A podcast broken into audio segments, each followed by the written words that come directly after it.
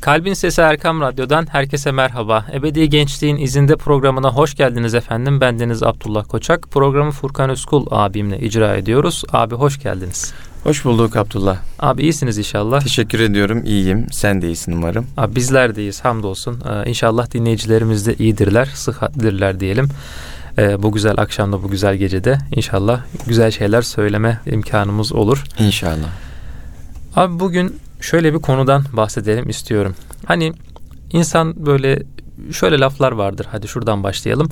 Kişisel gelişim kitapları böyle farklı mecralarda olsun, e, farklı insanlar olsun şöyle şeyler söylerler. İnsan kendi hikayesini yazmalı.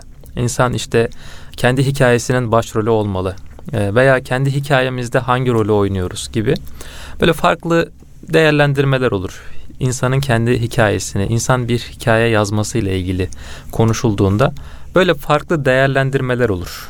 Ben de bu konuyu biraz e, açalım istiyorum. Yani bir insan, bir genç, bir Müslüman genç hikayesini nasıl yazabilir? Yani belki bu hikayeye nereden başlamalı? Önce ondan başlamalıyız. Belki işte e, bu hikayenin başrolü olmak, ondan biraz bahsedebiliriz. Sen ne düşünürsün? Evet, güzel bir konu Abdullah. Önemli bir konu aslında. Şu bağlamda önemli bir konu. Ee, bizler hepimiz özünde kendi hikayemizin baş kahramanıyız. Kendi romanımızın baş kahramanıyız. Kendi filmimizin aslında başrolüyüz. Her birimiz için bu böyledir Abdullah. Yani senin için de böyle, benim için de böyle. Örnek veriyorum. Sokakta kağıt toplayan gençler için de böyle. E, diyelim çok zengin, variyeti çok yüksek olan bir ailede dünyaya gelmiş e, bir genç için de böyle. Herkes için böyle ama. Herkes dünyaya kendi penceresinden bakıyor. Kendi gözlerinden bakıyor. Dolayısıyla e, herkesin kadrajı kendine özel. Herkesin ses sistemi kendine özel. Hmm. Herkes kaydetmek istediği sahneleri, görmek istediği sahneleri e, çekmekle kendini vazifelendiriyor. Dolayısıyla herkes kendinin de yönetmeni bir bakıma. Evet.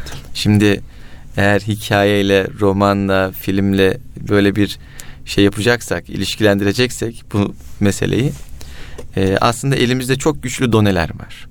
Örneğin kendi hikayemizi yazacaksak kalem elimizde bizim. Kağıt önümüzde. Roman yazacaksak yine aynı şekilde böyle ciltler önümüzde dilediğimizi yazabiliriz. Evet. Film çekeceksek de kamera, ses, senaryo o, o da bizde. Biz başrolüz özünde. Ee, ama diğer başrolleri seçmek de yine bizim elimizde. Öyle değil mi? Kimin evet. figüran olacağına karar vermek de çoğunlukla bizim elimizde diyeyim. Bütünüyle değilse de çoğunlukla bizim elimizde. O açıdan herkes kendi hikayesinin kahramanıdır. Herkes kendi romanında baş karakterdir. Herkes aslında gördüğümüz herkes de başlı başına bir hikaye, başlı başına bir roman, başlı başına bir filmdir hayatım film hayatımı anlatsam işte film olur diye çok duyarız öyle değil mi? Evet. Bir anlatsam. Evet. Bazen öyle hayatlar dinleriz ki yani senaryolara taş çıkartır. Evet. Senaryolar kabul edemez, kabul edemez yani böyle bir şeyi. Hani mantık üstü gibi gelir insana. Ama var. Böyle insanların hayatları da var. Bugüne kadar klasikleşmiş en önemli eserlerin yazarlarına bakalım Abdullah. Bunların hayattan beslendiğini görüyoruz. Bunun başında da Dostoyevski gelir. Evet. Dostoyevski e, o buhranlı zamanlarında çok hızlı bir şekilde işte tefrikalar kaleme aldığı zamanlarda ne yapıyor biliyor musun? İnsanlara diyor ki gel diyor. Bu evsizler oluyor, barksızlar oluyor, başka türlü işte hayatın darbesini yemiş olan insanlar oluyor. Sana diyor bir teklifim olacak diyor. Gel senin karnını doyurayım. Neticede sokakta kalmış bir adam. Onun için en kıymetli şey karnını doyurmak. Birisinin karnını doyurması. Evet. Dostoyevski onu alır, bir lokantaya götürür, karnını doyurur. Ama sana bir şart e, sunacağım diyor. Bir şartım var. E, bana hayat hikayeni anlatacaksın. Hmm. Ne yaşadın? Nasıl buralara düştün? Şimdi Dostoyevski'nin muhteşem bir psikolojik arka planının olduğunu görürüz. Evet. Eserlerinde muhteşem bir psikolojik arka plan vardır. Tahlilleri çok iyidir. Ee, analiz gücü çok iyidir. Tamam çok iyi. Ama malzemeyi nereden topluyor? malzemeyi hayattan topluyor. Evet. Evet. Hikayesini yazmak isteyen gençlerin en başta malzemelerini hayattan toplamaları gerekiyor. Hmm, Evet. Bak burası önemli. Evet hayal kuracağız. İdeallerimiz olacak. Gerçeklerle uyuşturmaya çalışacağız. Bazen uyacak, bazen uymayacak. Olabilir. Bazen çatışacağız. Bu da olabilir. Bazen kavuşacağız, buluşacağız. Bu da olacak. Ama her ne oluyorsa olsun Abdullah, bu hayatın içinden beslenmek zorunda. Hayatın gerçekleriyle uyuşmak zorunda. Evet. Fizik kanunlarına uymayan bir hayal kurabilir miyiz? Kurabiliriz. Gerçeğe dönüştürebilir miyiz? Mümkün değil.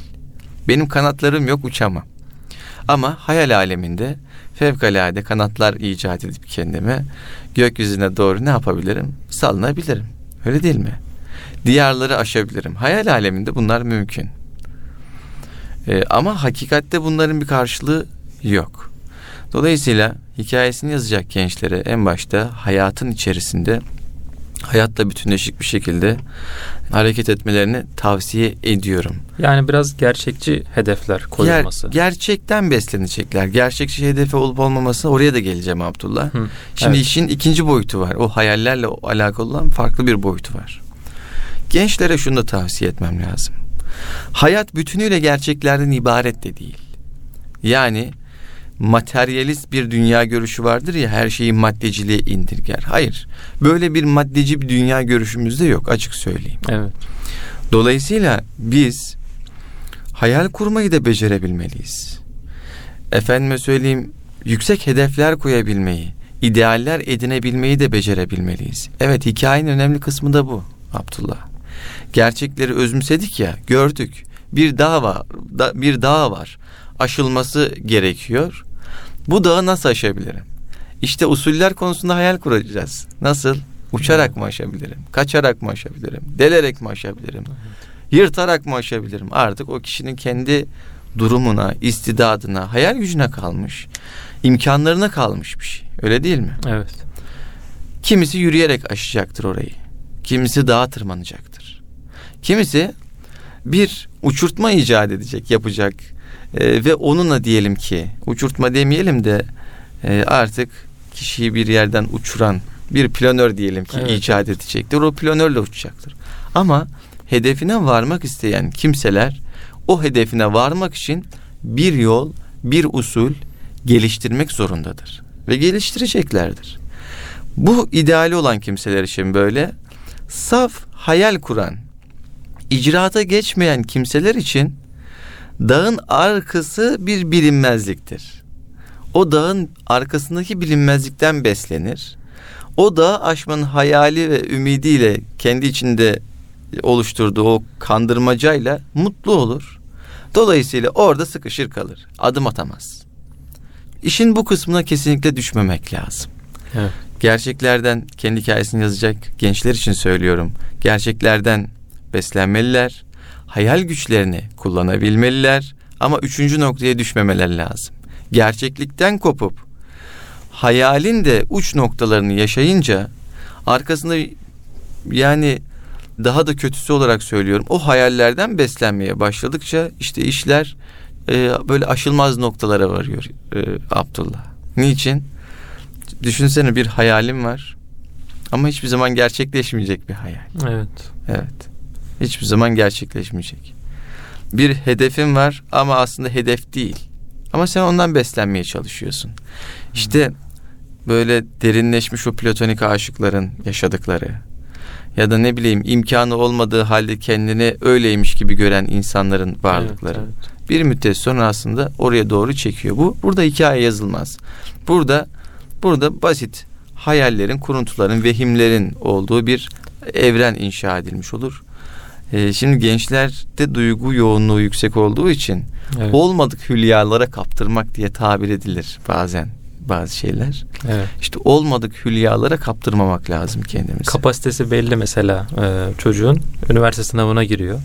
Doktor olmak istiyor, tıp tıp kazanmak istiyor ama Kapasitesi belli yani. Ama işte o kapasiteyi de kim belirliyor ki? Ya abi şöyle, Şöyle mesela bunu daha farklı bir şekilde örneklendirebiliriz. Ya da sen bilirsin.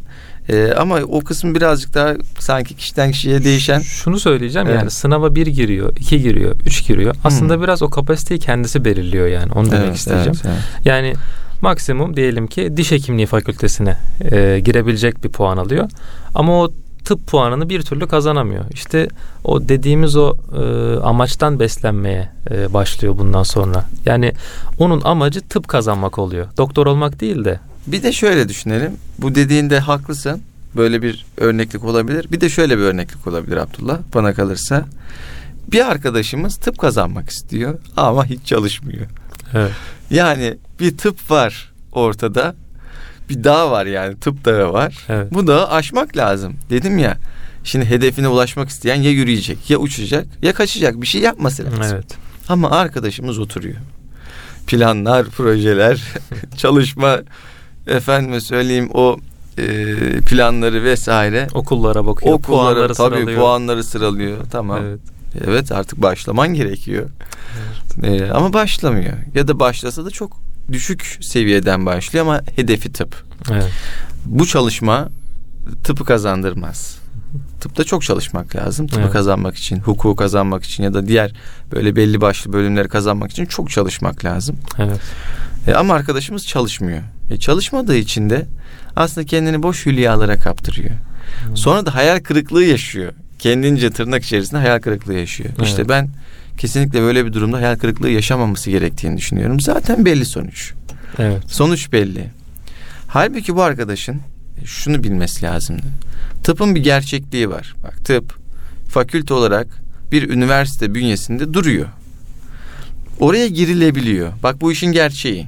Ama girmek kolay değil. Çok çalışmak lazım. Evet. Bak çok mantıklı değil mi Abdullah? Bir fakülte duruyor.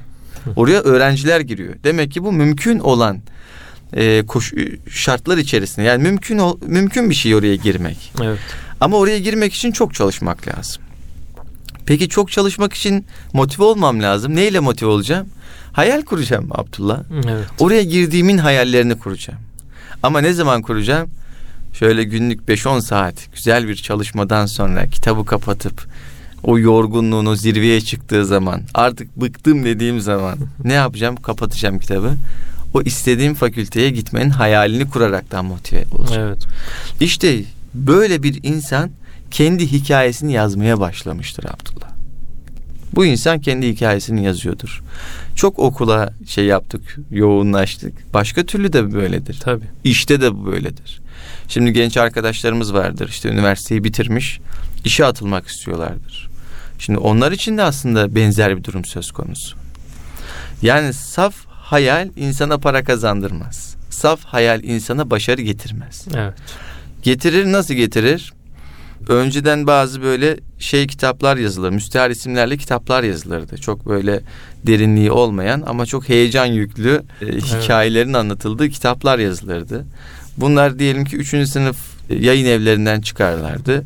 Çok düşük şey. Hatta hala var değil mi bunlar? Evet evet. Var, Ee, var. böyle yol kenarlarında, Evet. böyle marketlerde falan. Eskicilerde, falan satılıyor. Ya bu kitaplar şöyle.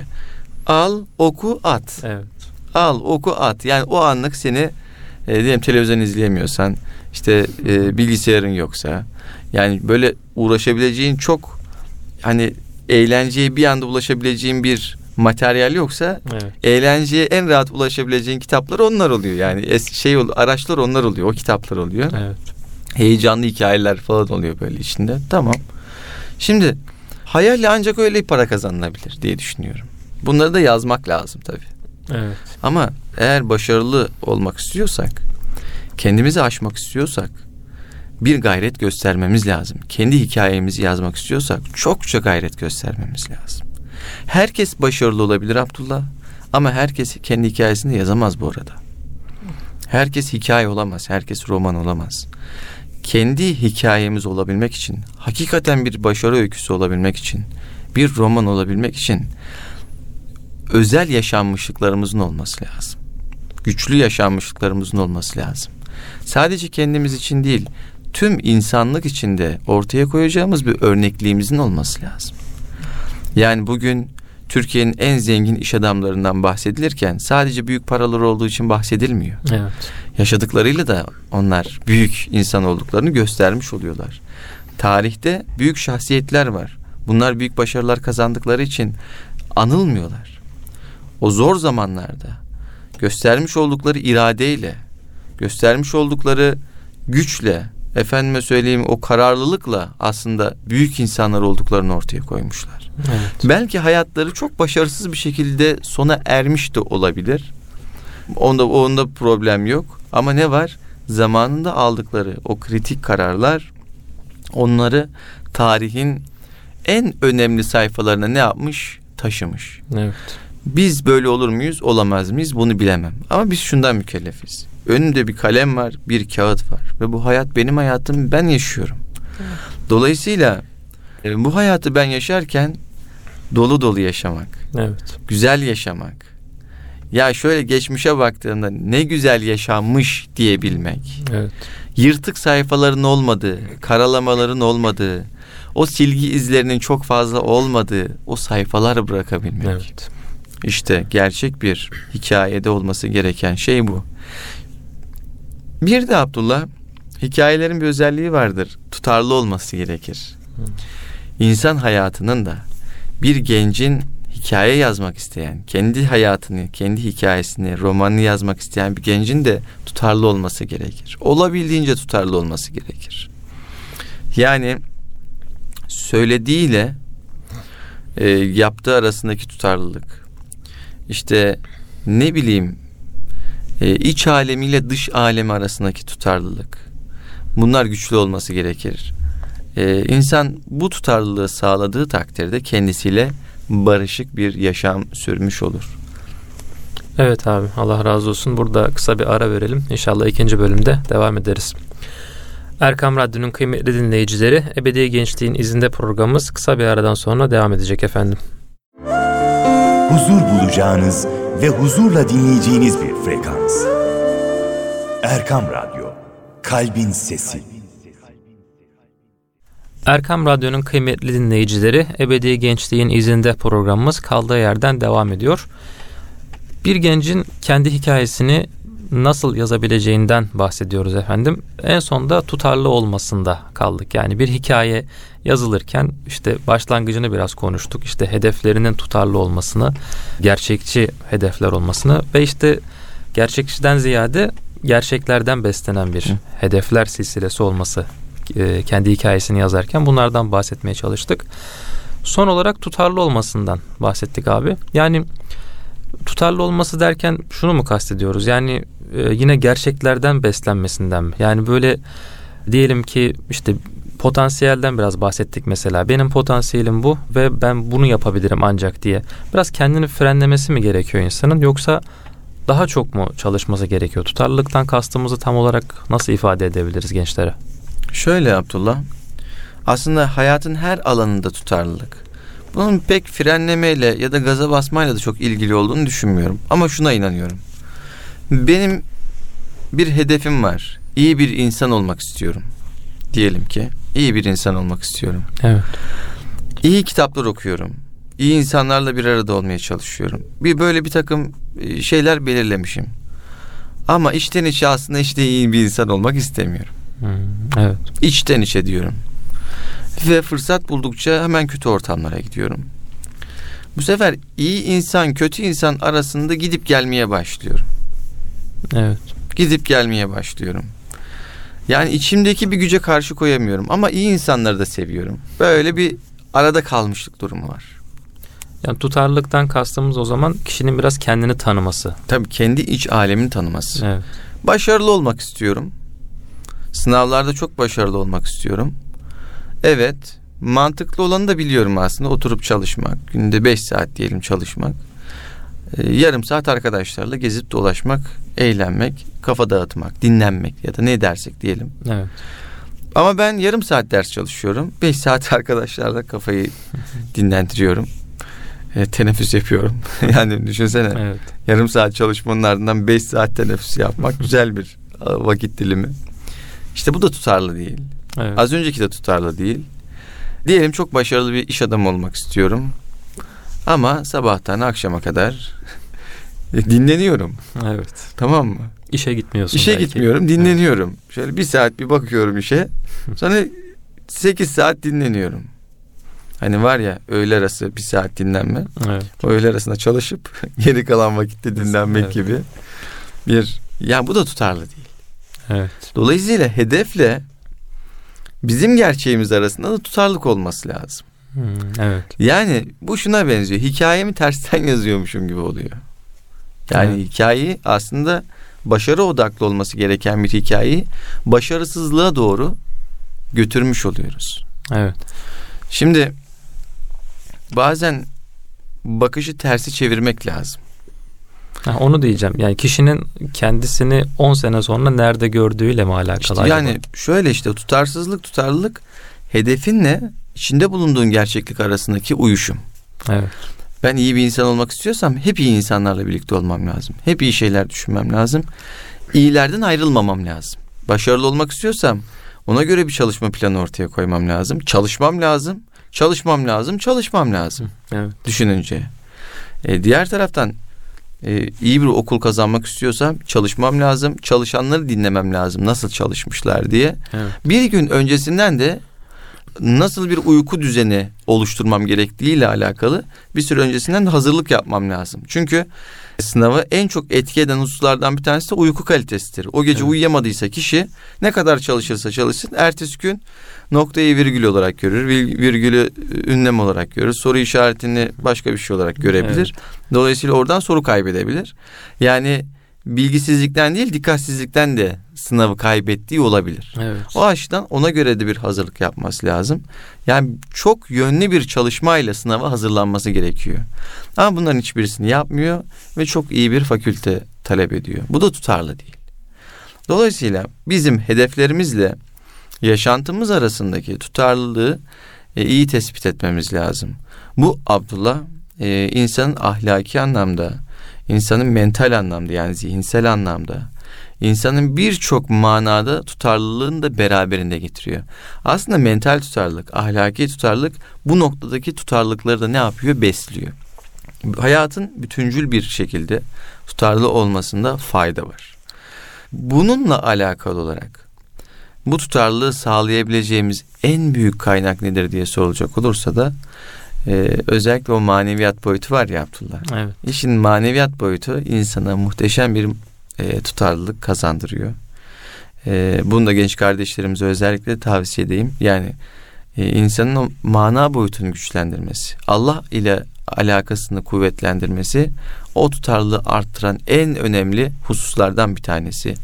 Kendi gerçekliğini düşünmesi, kendini motive edecek hususlara yoğunlaşması da o tutarlılığı güçlendiriyor Abdullah. Yani bizim için zaten başarı dediğimiz şey e, o mana boyutu, o işte o Allah ile olan alaka, işte dinimiz ile olan e, irtibat, o şeyler olmayınca aslında tam bir başarı da denemiyor aslında bizim kitabımızda. Kesinlikle.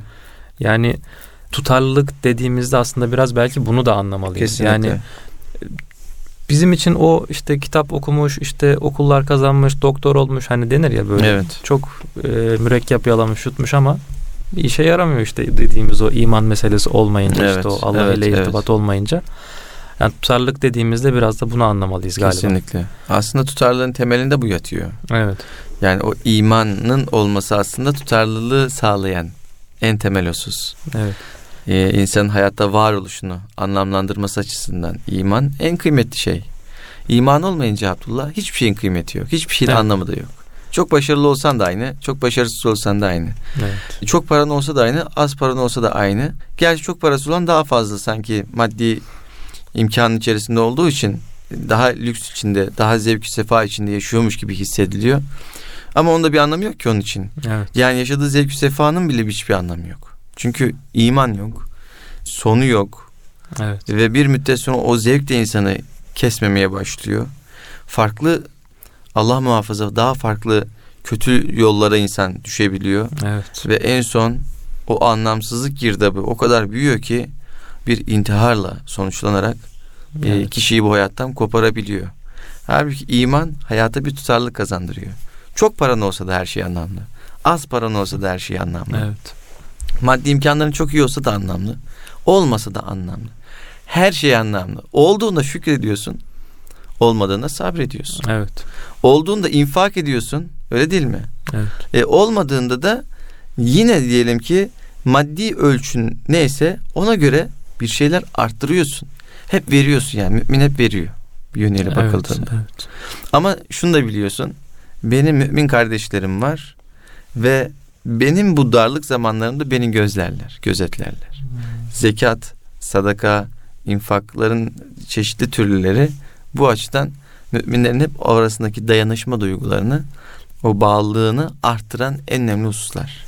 Ben şuradan e, buradan şunu anlıyorum abi. Yani hikaye yazmak dediğimizde aslında biz kendimiz yazıyor gibi gözükse de aslında o hikayeyi e, Müslüman bir toplumla beraber de yazıyoruz. Evet. Değil mi? Yani o hikayeyi yazdığımız o kalemi mürekkebi işte filmini çektiğimiz o hikayenin belki kamerasının hafıza kartı diyeyim artık yeni tabirle toplumdan besleniyor Evet. aslında. Yani boyutu olsun, işte içeriği olsun, etrafımızdaki insanların iyi olması belki biraz da bu yüzden İşte de ben önemli. de zaten yani. o yüzden hayatın gerçekliğinden beslenmesi gerekiyor dediğimde zaten kastım bu daha ziyade. Evet.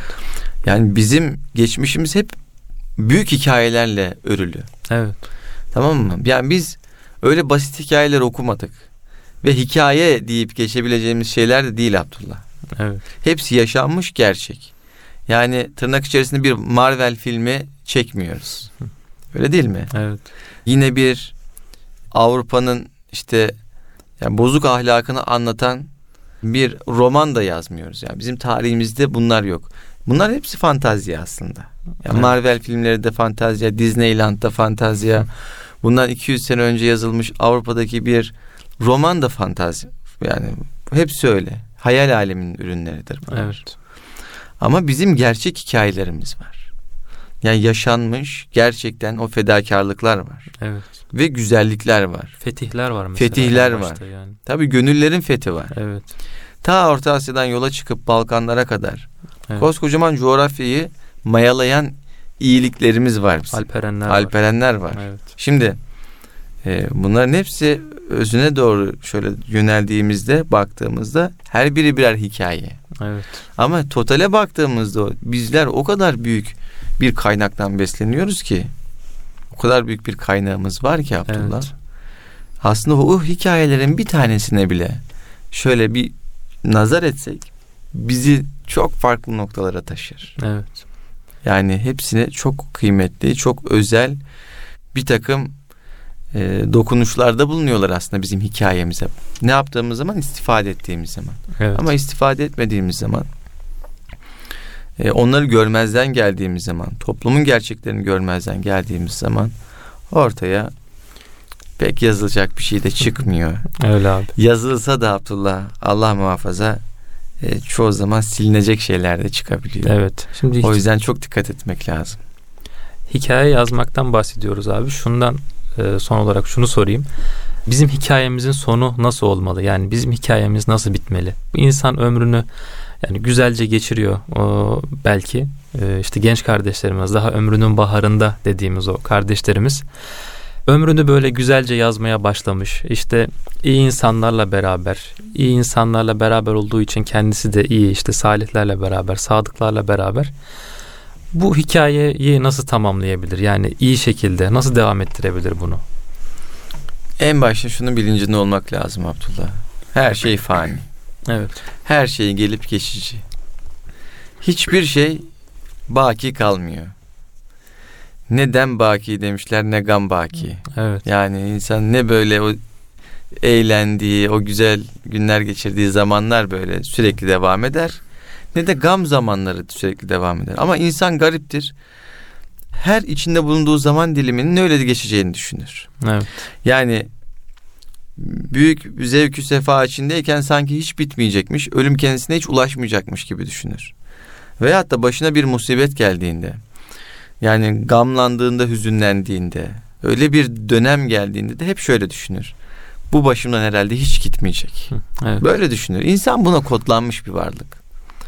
Kur'an-ı Kerim'de de geçmiyor mu? Başına bir şey geldiğinde umutsuzluğa düşer demiyor mu Allahu Teala Evet. insan için? Onun gibi insan böyle değişik bir varlık, garip bir varlık. en iyi bilen Rabbimizdir insan tabii ki. Evet. Bizim hikayemiz nasıl bitmesi lazım? Bizim hikayemiz güzel bitmesi lazım. Bizim hikayemiz en son biterken üç noktayla bitmesi lazım. Evet. Yani noktayı oraya koyup bırakmamak lazım. Evet. Niçin üç nokta diyorum Abdullah? Üç noktanın Türk Dil Kurumu kurallarına göre karşılığı nedir? Bu cümlenin aslında devamı var. Burayı Evet. sen doldur. Bu cümle burada bitmiyor. Bu şarkı burada bitmiyor. Bu devam ediyor aslında. Evet. Ama sen göremiyorsun. Sen görebilirsin. Neyle görebilirsin? Hissederek görebilirsin. Mantığınla görebilirsin. Aklınla görebilirsin diyor. Mümin bir gencin yaşantısı da sonu üç noktaya ayarlanacak şekilde bitmesi gerekiyor. Evet. Peki nedir o üç nokta? Ben bu hayattan göçtüğüm zaman ardımda öyle güzel eserler bırakayım ki amel defterime devamlı o güzel amel olarak işlenmeye devam etsin. Öyle değil mi? O Öyle. üç noktadan kastım bu. Allah muhafaza bu da bir de bunun tam tersi var Abdullah. Hayatını o kadar kötü yaşayan, yaşayabilen insanlar var ki onlar da üç nokta bırakıyorlar. Evet. Hangi manada? Olumsuzluk manasında Evet. günah girdabında işte efendime söyleyeyim zulüm girdabında o kadar kayboluyor ki insanlar vefat ettiklerinde amel defterlerinin o olumsuz tarafları açık kalabiliyor. Allah korusun. Allah korusun. O yüzden güzel bir gencin, kaliteli bir gencin, hayatını kalitelendirmek isteyen bir gencin muhakkak surette hep böyle bir üç nokta düşüncesi olması lazım Evet abi. yaptığı her işin çarpan etkisini düşünmesi lazım. E, o diyelim bir hayır ortaya koyacak. O hayrın katlanabiliyor olmasını düşünmesi lazım. Katlanabilen, kanatlanabilen iyiliklerinin olması lazım. Evet. Bunun gibi söyleyecek aslında çok fazla şey var. Evet abi. E, kendi hikayesini yazmak isteyene söylenebilecek çok şey var. Aslında bizim buradan söyleyeceklerimizden ziyade hayatın ona söylediği çok şey var. Evet. Şöyle Abdullah, ben kendi hikayemi yazmak istiyorum dediğinde hayat ona bir şeyler fısıldamaya başlayacak zaten. Her şey bir şey söylemeye başlayacak. Her şey ona yol göstermeye başlayacak. Yani yolu arayana her şey iz. Ama yolu aramayana hiçbir şey yok. Hiçbir Evet. şey yok Abdullah. Yani koskocaman levha da koysan önüne adam yolu orası değil ki yani yolu yok adamın. Gideceği menzili yok. Yani sen istediğin tabelayı koy. İstediğin yolları yap. Onun yolu yok. Evet. Ama gideceği yeri bilen bir arkadaş, bir genç onun artık tabelaya ihtiyacı yok. O aya bakar yolunu bulur. Kutup yıldızına bakar yolunu bulur. Efendime söyleyeyim havanın rengine bakar, kokusuna bakar. Yine yolunu bulur. Dolayısıyla meselemiz menzil. Meselemiz gideceğimiz yer. Evet. Meselemiz ulaşacağımız o güzel yer diye. Evet. Evet. İnşallah. İnşallah. O ahiret yurdu. evet. Hakikaten Evet. e, asıl mesele o. Evet. E, burada abi şöyle bir hadis-i şerif aklıma geldi. E, bununla bitirelim inşallah. E, kıyamet gününde diyor e, Peygamber Efendimiz Aleyhisselatü Vesselam insanoğlu şu beş şeyden hesaba çekilmedikçe Rabbinin huzurundan bir yere kımıldayamaz diyor. Yani kendi hikayemizi yazarken aslında Evet. dikkat etmemiz gereken beş şey e, diye Evet. de söyleyebiliriz. Evet.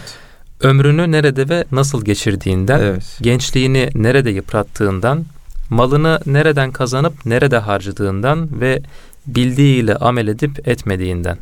Yani peygamberimiz aslında bunu biz kendi bağlamımızda okursak bir gencin o hikayeyi yazarken Ya. ne- nelere dikkat etmesi gerektiğini Evet. yani hangi düsturlara e, dikkat kesilmesi gerektiğini bizlere bu hadis-i şerifiyle açıklamış. İnşallah hikayemizi en güzel şekilde yazanlardan oluruz Abdullah. İnşallah abi. Yani gençliğimizi özellikle yani bizim üstümüze almamız gereken e, kısmı belki de bu. Nerede sarf ettiğimizi dikkat etmemiz gerekiyor. Erkam Radyo'nun kıymetli dinleyicileri Ebedi Gençliğin izinde programımız burada sona erdi. Haftaya görüşünceye dek sağlıcakla kalın. Allah'a emanet olun efendim.